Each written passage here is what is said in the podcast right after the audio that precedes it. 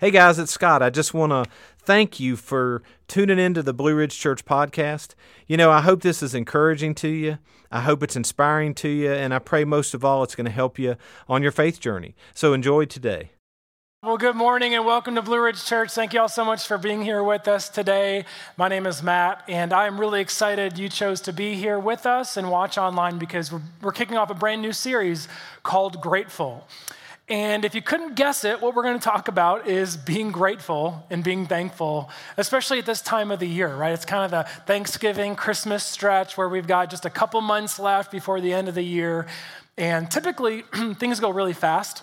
Right, typically, right after Halloween, I mean, it just goes boom, boom, boom. We're done with the whole year. And a lot of times, what can happen is we go by so quick that we forget to take a couple minutes or even take a couple days and to slow down and to really be thankful and grateful for what we've been given.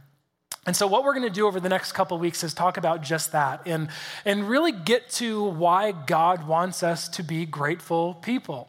Now, if you're here this morning and you are a Christian, I know not everybody is, and that's fine.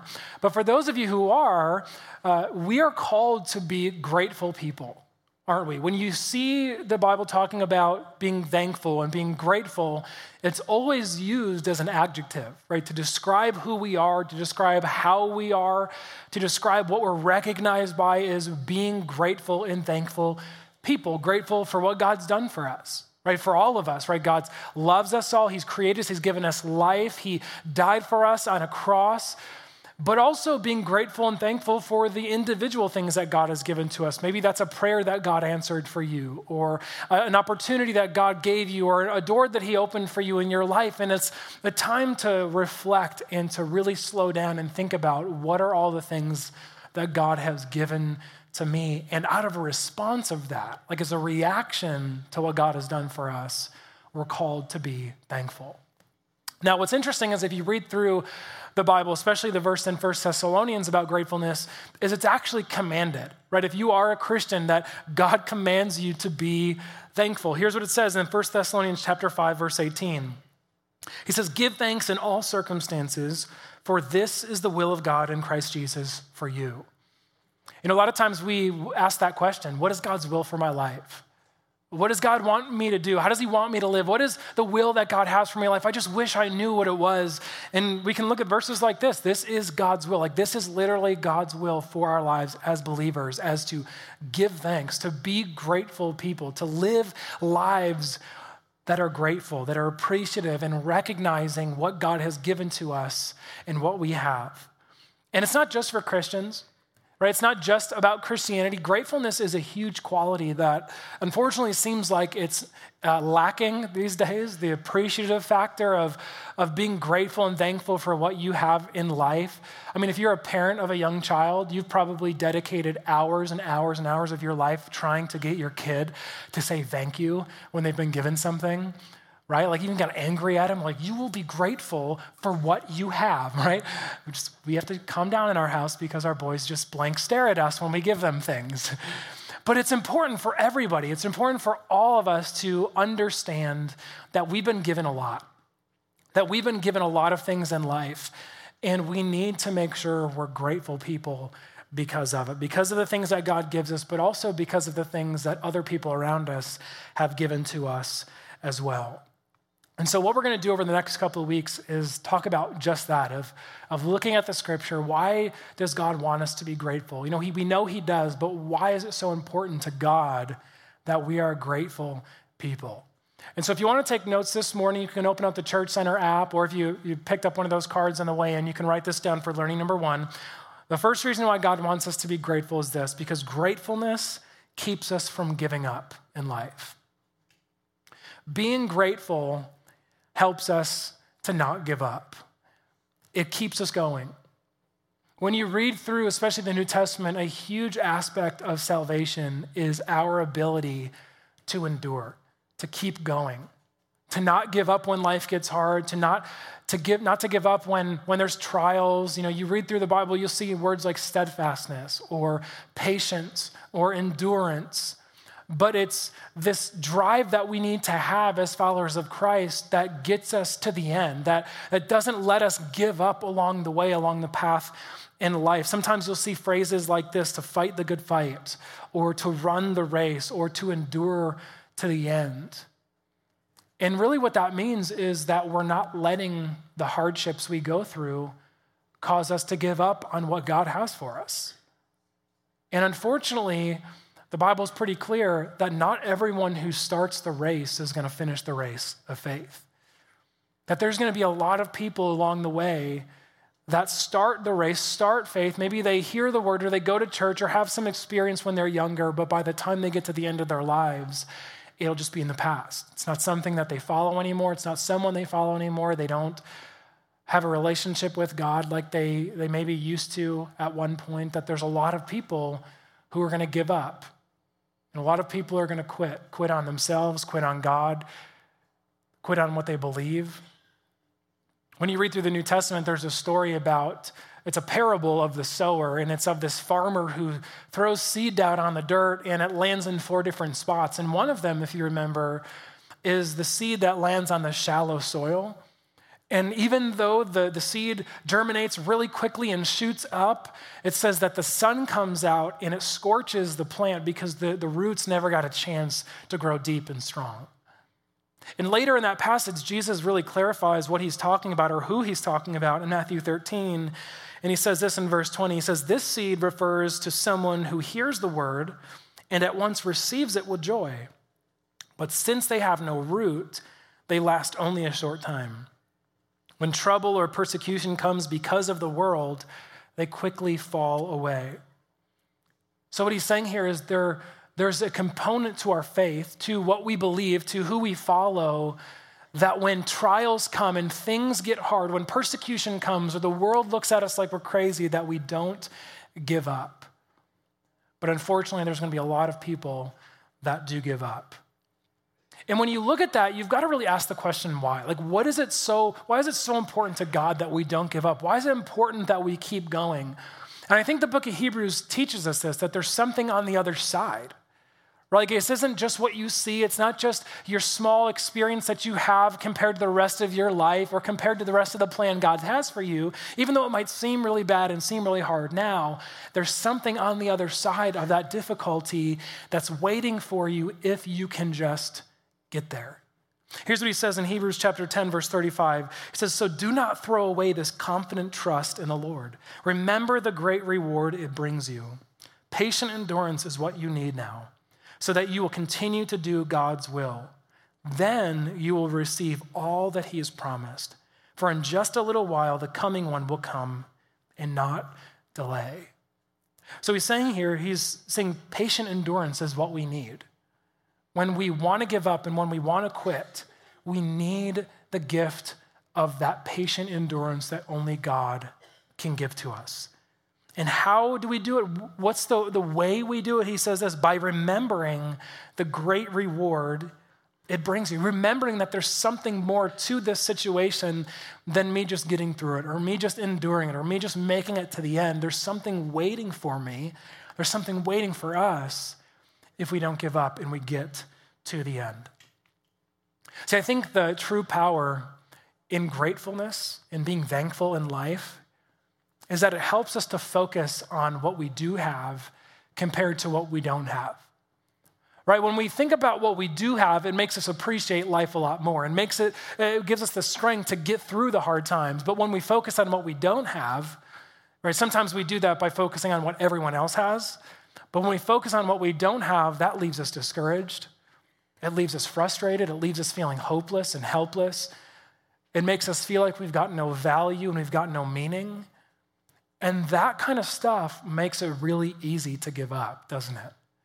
When we're discouraged, when we're struggling, when, when we're focusing on all the things we don't have and all the places we aren't in our lives or the things we haven't accomplished, isn't it a lot easier to throw in the towel and to quit on things?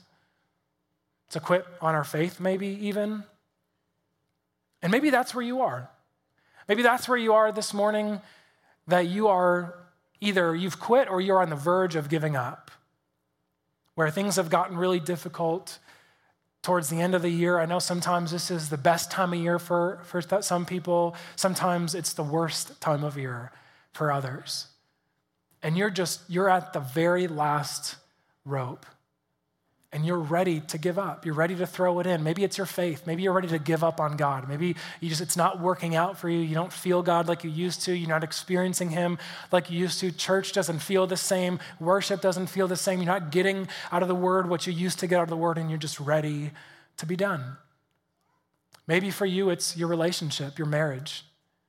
You've tried and you've tried and you've tried and it seems like you're getting nowhere.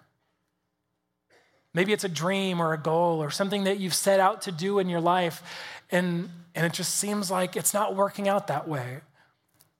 And you're just ready to give up. Maybe it's an addiction you've been trying to beat, and you've done so much work and worked so hard and put yourself in such a good spot, but it seems to follow you everywhere you go. Maybe it's school, it's getting difficult start, starting to come to the time where it starts to thin the herd of who's really going to do this and keep going and who's going to fall back and choose something different. No matter what it is in our lives, there's always things that are tempting to give up on, aren't there? No matter what stage, no matter what season, no matter what we're going through, there's always something in front of us that doesn't seem like it's working out like we want it to, and the temptation is to give up.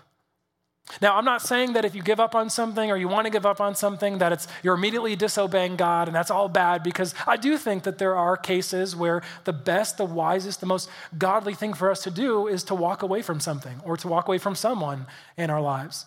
That that's the right thing to do. But I'm not really talking about those times. I'm talking about the times where we give up, not because it's God teaching us and telling us to give up, but we give up because it's too hard. We give up because it's difficult and, and we can't see the other side. Or it feels like we've hit a wall in progress, or we don't see progress, or we don't experience what we thought we would as we've gotten to where we're going. There's a story in the Old Testament I want to read this morning, and it's the story of Joshua. It's a book of Joshua, and it's not really a book that many people read outside of one story, and it's the story of the walls of Jericho. And if you, you don't remember that story or you've never heard that story, let me just give you a quick recap of what happens. So, if you remember uh, God rescuing the Israelites out of Egypt, right? The whole situation with Moses and Pharaoh is kind of a, one of the more popular stories in the Old Testament. Well, the original plan was that God rescue the Israelites out of Egypt and Moses leads them into the promised land, the land that God had promised to Abraham five, 600 years before this. And so they've been waiting for this promise to be fulfilled. And so Moses comes, rescues the Israelites, and he's supposed to bring them out of Egypt and bring them into the promised land. Well, as they're in the wilderness on their way to the promised land, what happens in the story is that the people rebel against God. Is it's taking too long for them. They've waited long enough, and, and they, they start worshiping other gods. And so Moses comes down out uh, Mount Sinai and he sees all this happening, and God's angry about it. And so part of the punishment for God's people for doing that was that all of those people alive, the entire generation of Israelites, were essentially banned from ever stepping foot into the promised land that God had for them. Okay, and so he told them that until the last one of you dies, no one will ever step foot into the promised land. And that ended up being 40 years of waiting. 40 years until the last person, who was Moses, died, and God would start uh, fulfilling that promise that he had. And so when Moses dies, Joshua is the guy who takes his place. God appoints Joshua to be the leader of Israel and lead them over the Jordan River and into the promised land, which to get there, they had to go through Jericho. Okay, and if you remember the story, Jericho had these big walls, and, and the Israelites walked around or marched around the city for seven days. And on the seventh day, they blew the horns, and the walls came tumbling down, and the Israelites were able to take the city. Okay, that's the, the main gist of the story. And, and that's pretty much what everyone knows about the book of Joshua.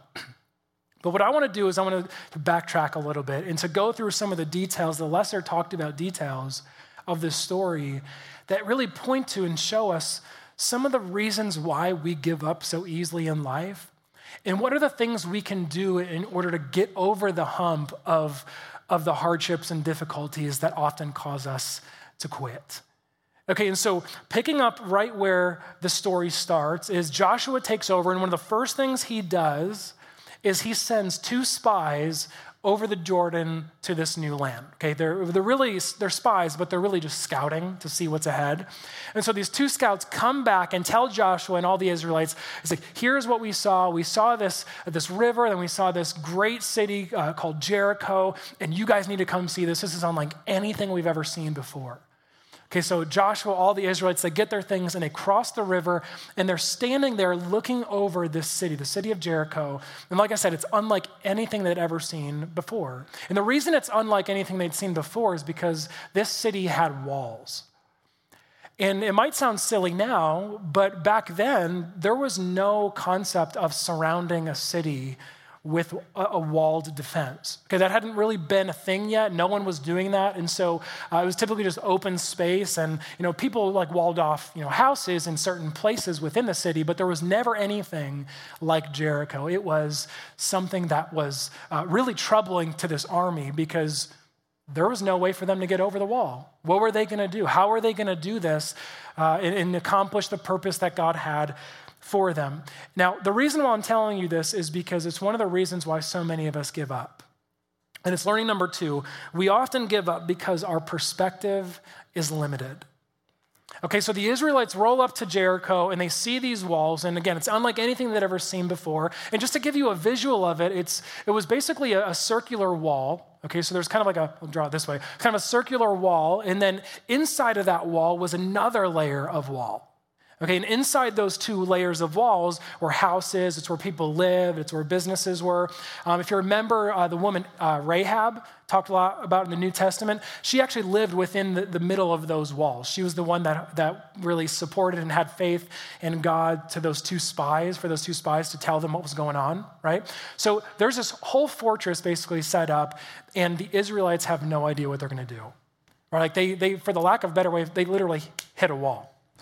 Okay, they don't know how they're going to get over it. They've never seen anything like this, which means that there's no such thing as siege equipment yet. There's no battering rams that they can just go place up in front of the door and knock it down. They have no idea what they're going to do. How are they going to get over this wall and, and conquer this land that God had given to them? And here's what it says in Joshua chapter 6, verse 1.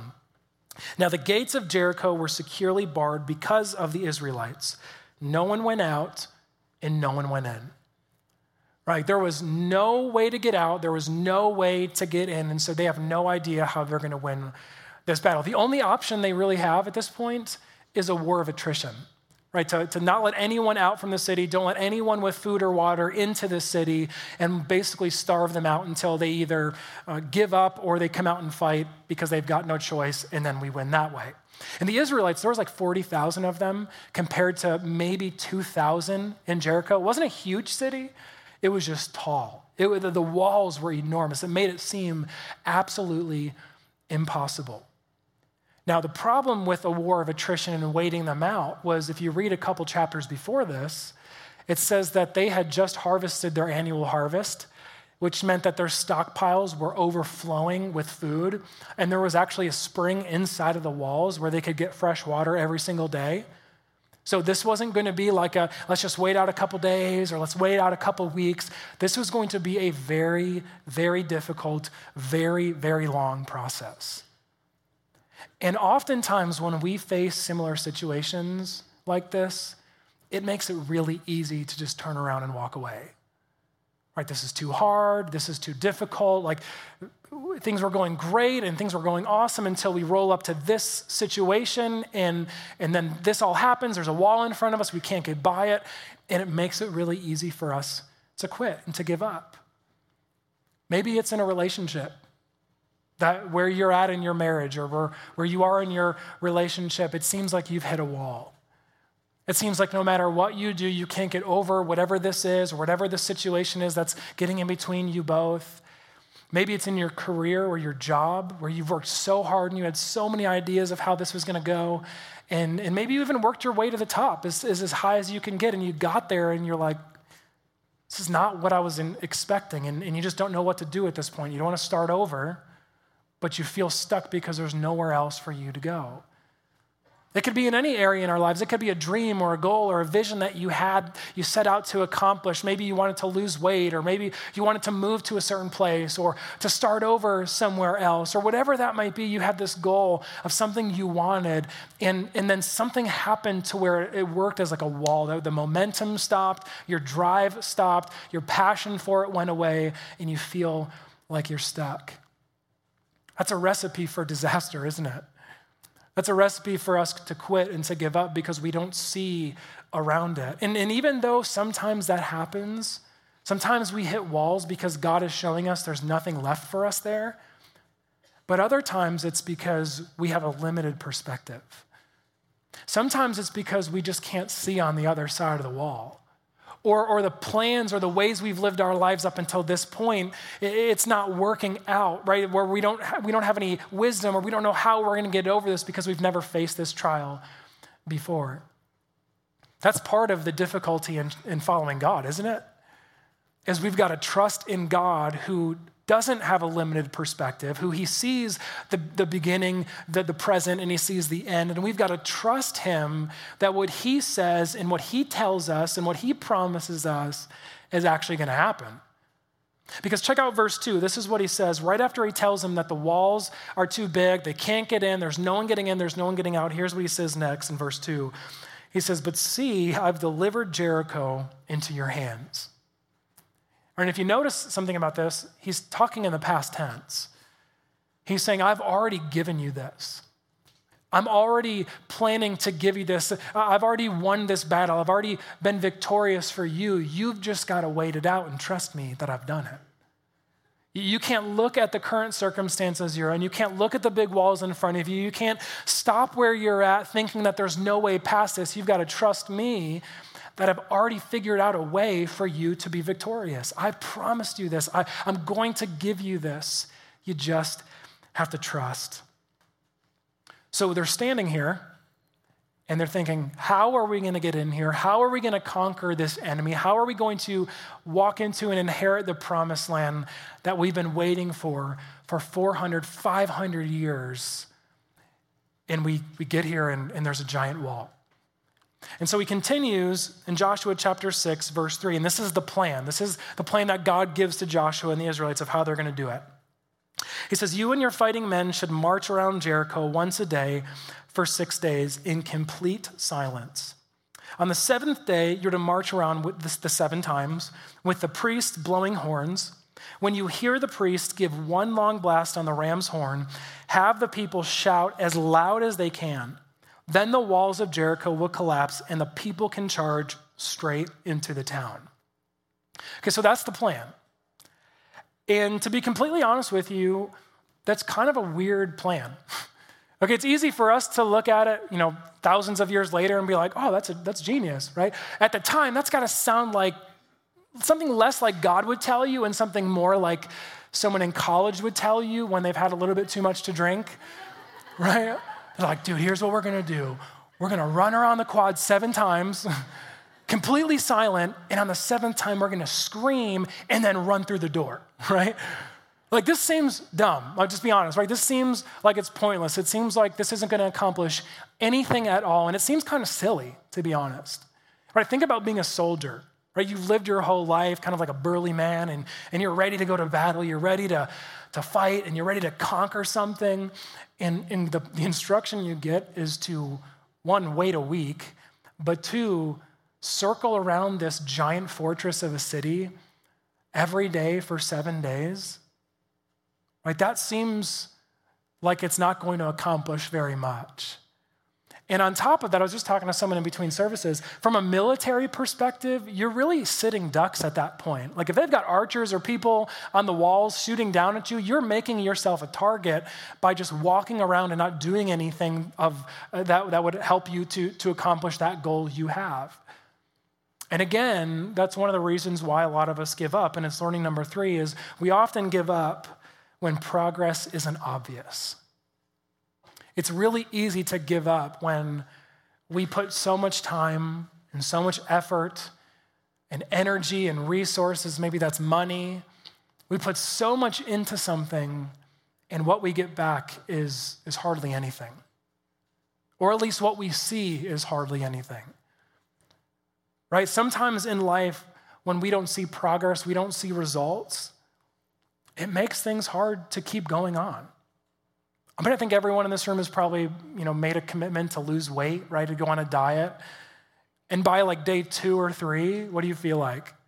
Right? You feel like death right? You just want to, you, like, you feel terrible, like nothing, you know, that you ate, you can't eat anything that you want to eat. Everything looks good to you. And, and, and what happens sometimes, we're, we're doing it, we're doing good for two or three days and it's hurting and it's painful and we don't want to keep going. And then we step on the scale and it looks no different then than it did a week ago. I mean, that sleeve of Oreos looks a whole lot better at that point than it did before, right? Right? It's easy to give up. It's super easy to give up when we don't see progress when we don't see the results, especially when what we've put into it doesn't get matched with the progress we're making. And in life, a lot of times when we're doing that in relationships, maybe you invested all this time and energy into your spouse or into helping them with their goals and helping them with their visions and dreams in life, but they're not doing that back to you. Or maybe it is something like a goal or physical, or you want to lose weight or gain muscle or run a race, and you're doing all this work, but it doesn't seem like you're making any progress at all. Or you come in early to work and you work so hard and you stay later than everybody else, but your boss overlooks you for someone else that, that hasn't been doing all that stuff, right? Isn't that discouraging? Doesn't that make you feel like you failed? Doesn't that make you feel like you're not being seen and you're not being noticed by sometimes the most important people in our lives. Right? That is textbook situation of, of us, or textbook reason why we give up each and every single day. It demoralizes us. I mean, think about the army, this, these Israelites. They've been waiting for so long for God to fulfill this promise. But they hit this wall, and the plan God gives them makes no sense, seems silly, seems kind of dangerous, actually and it doesn't feel like what they're doing is going to make any progress. Like, like if God was just going to knock the walls down, why can't He just do it? Why do we have to walk around every day for seven days and do all this, this nonsense, it seems, to get Him to do that? Why doesn't He just knock down the walls for us and let us in? See, there's always more to the story than what we realize, isn't it? And sometimes getting those things that God has for us requires for us to take steps of faith in order to get what, we, what He's called us to get. And so, what do we do?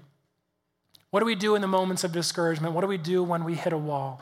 How do we push through? How do we, like, if God's got a gift of perseverance for us and, and He can give us the ability to withstand the trials, to press forward and to press on in the hard times, how do we, how do we tap into that? How do we get God to show us that? And it's learning number four something very simple. When we feel like giving up, we need to remember. We need to remember.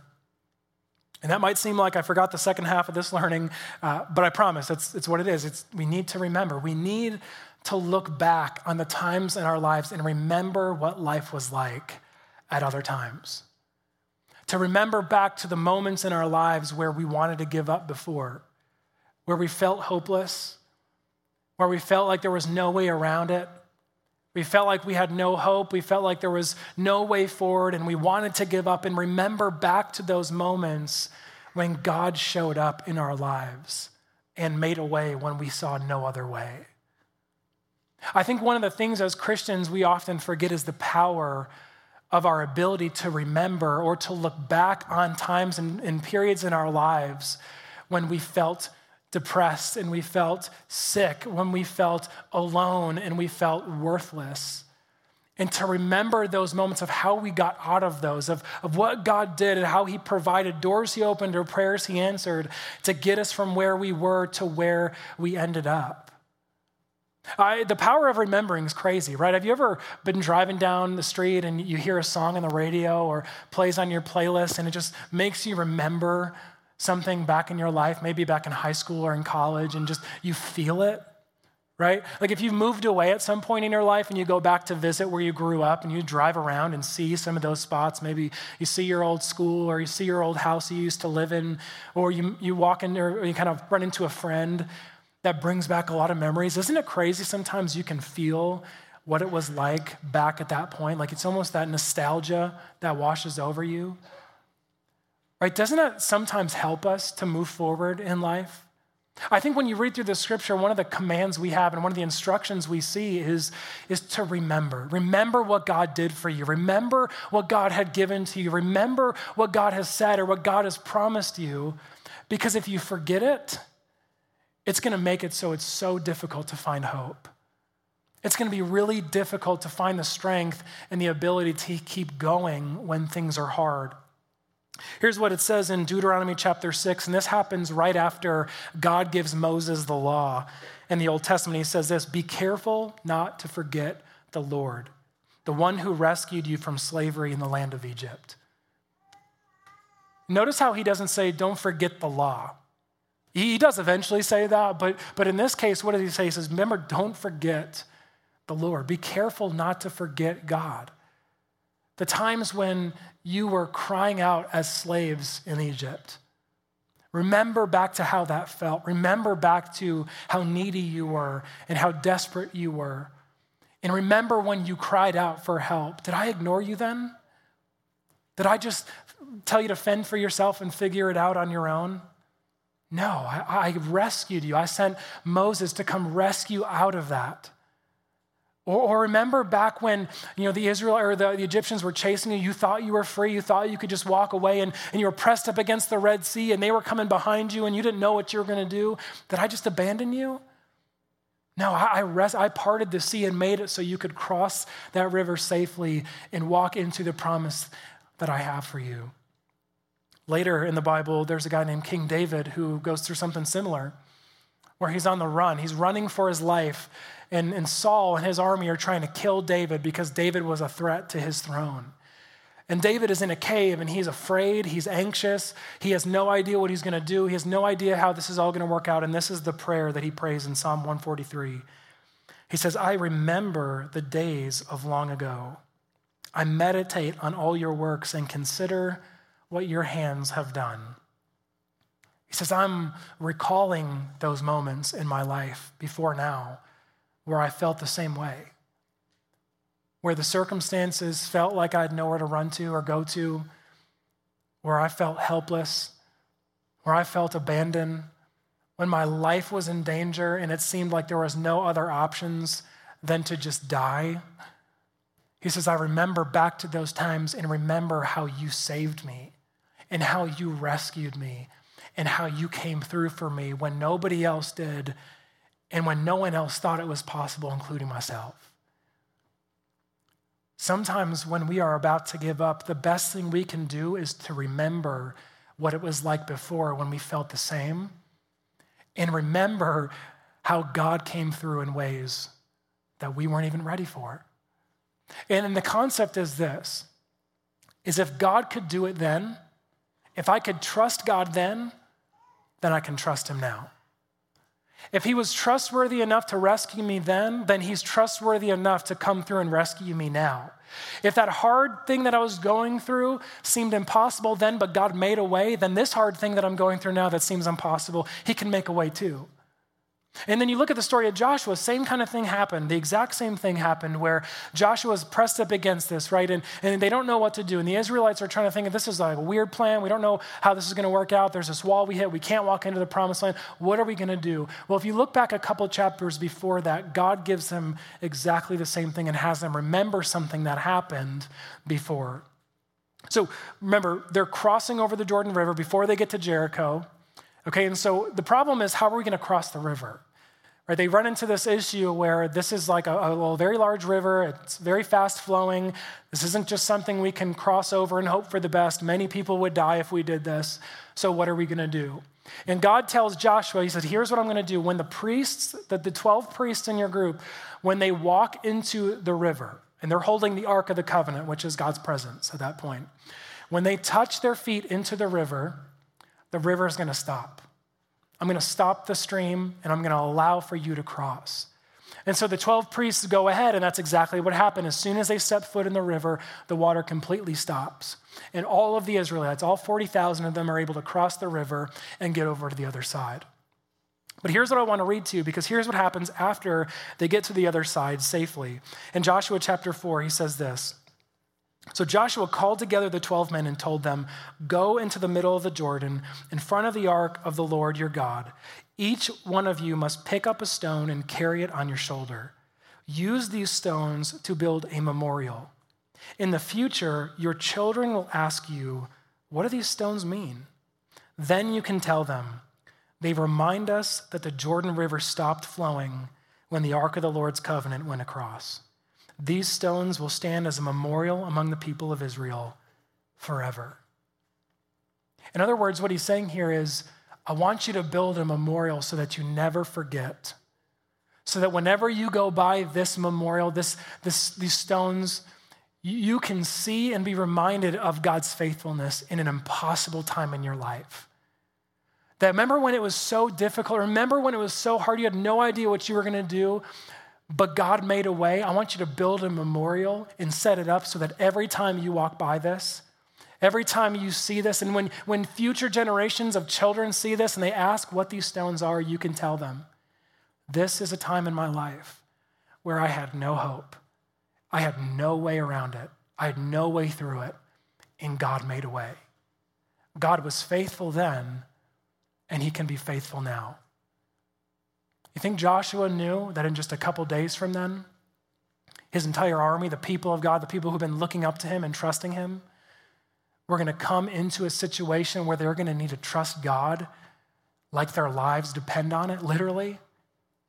I think so. And I think obviously God knew that because God's perspective isn't limited, but he was what he was doing here was setting up places along their lives. And he does this a lot. You read through the Old Testament, there's memorials for everything. And I think that's so cool because even for us, years and years later, there's so many of us that can look back on the times where things have been really difficult. We might have forgotten them because we don't like focusing on a lot of that stuff. But there was times in our lives where there didn't seem to be a way. It didn't seem like there was a way around it. But God made a way. One of the best things we can do to be grateful is to remember those moments, to make memorials in our lives to write them down and never forget those, to, to, to turn to them when things get difficult and when we do go through hard seasons of our lives. And maybe that's what you need to do for this season is to, to look back and think of the times in your life where God has come through for you and to remember back to the moments where you didn't think there was a way, but God made a way. And here you stand in another trial, in another difficult situation, needing the strength to go on Maybe all it's going to take is, is to remember. To remember that there's something on the other side. Here's what Paul says in the book of Galatians, chapter 6, verse 9, and then we'll close. So let's not get tired of doing what is good. At just the right time, we will reap a harvest of blessing if we don't give up. Let's pray. Lord, we, we come to you this morning and we recognize there's so many of us going through different things. There's those of us here and those of us watching online who are going through a fight of their lives where they want it to be over. They want their lives to be over. They want this, this season to be over. They want this situation they're in to be completely over because they have no idea how they're going to move forward with it and they just want to give up. And God, I just pray for that gift of perseverance that only you can give, that you would fill them up with that strength and give them that ability and that power to get through. God, help us to never forget the times in our lives that you have come through in ways when we weren't expecting it. Or maybe it was something in a relationship where we had no idea how we were going to get across this bridge, but you made a way. Or we were ready to give up, but you gave us the strength to keep going. Help us to never forget how good you are. Help us to never focus on what we don't have, but always be reminded of what we do have and what you have given to us. And help us to, to make that turn us into grateful people. God, we love you so much, and we ask that you bless us and bless this season of our lives. It's in Jesus' name we pray. Amen. Well, as always, thank you so much for being here with us. Just two big announcements I want to leave you with before we leave. The first one is if you've probably noticed over the last couple of weeks, there's a lot of shoe boxes out front. And in the lobby, that's Operation Christmas Child. Every year, we've got a group that goes through and uh, really puts those together and tries to get folks to, to take one of those boxes home and fill it up for, uh, with gifts for families who are in need and who are not going to have a Christmas. So um, we are actually, this is the last Sunday you can pick up a box, and they're all due back by next Sunday. Sunday. So if that's something you've been looking at and, and, wanting to do, please consider that as an option maybe for you to, to serve and give back if you've got the means to do that. Um, like I said, next week is going to be the drop off date. So if you pick it up today, make sure to bring it back uh, and put it on that table. The second thing is there's been a food drive we've done the last couple weeks as well for the Christmas store, local downtown in Christiansburg. And they help families in need as well, of people who aren't going to have things for Christmas and don't have presents for their kids, especially.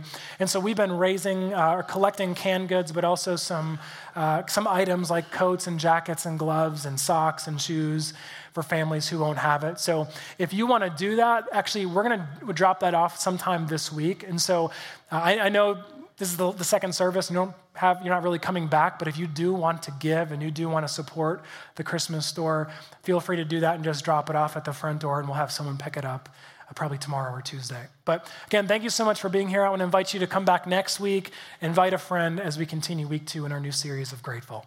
Have a great week.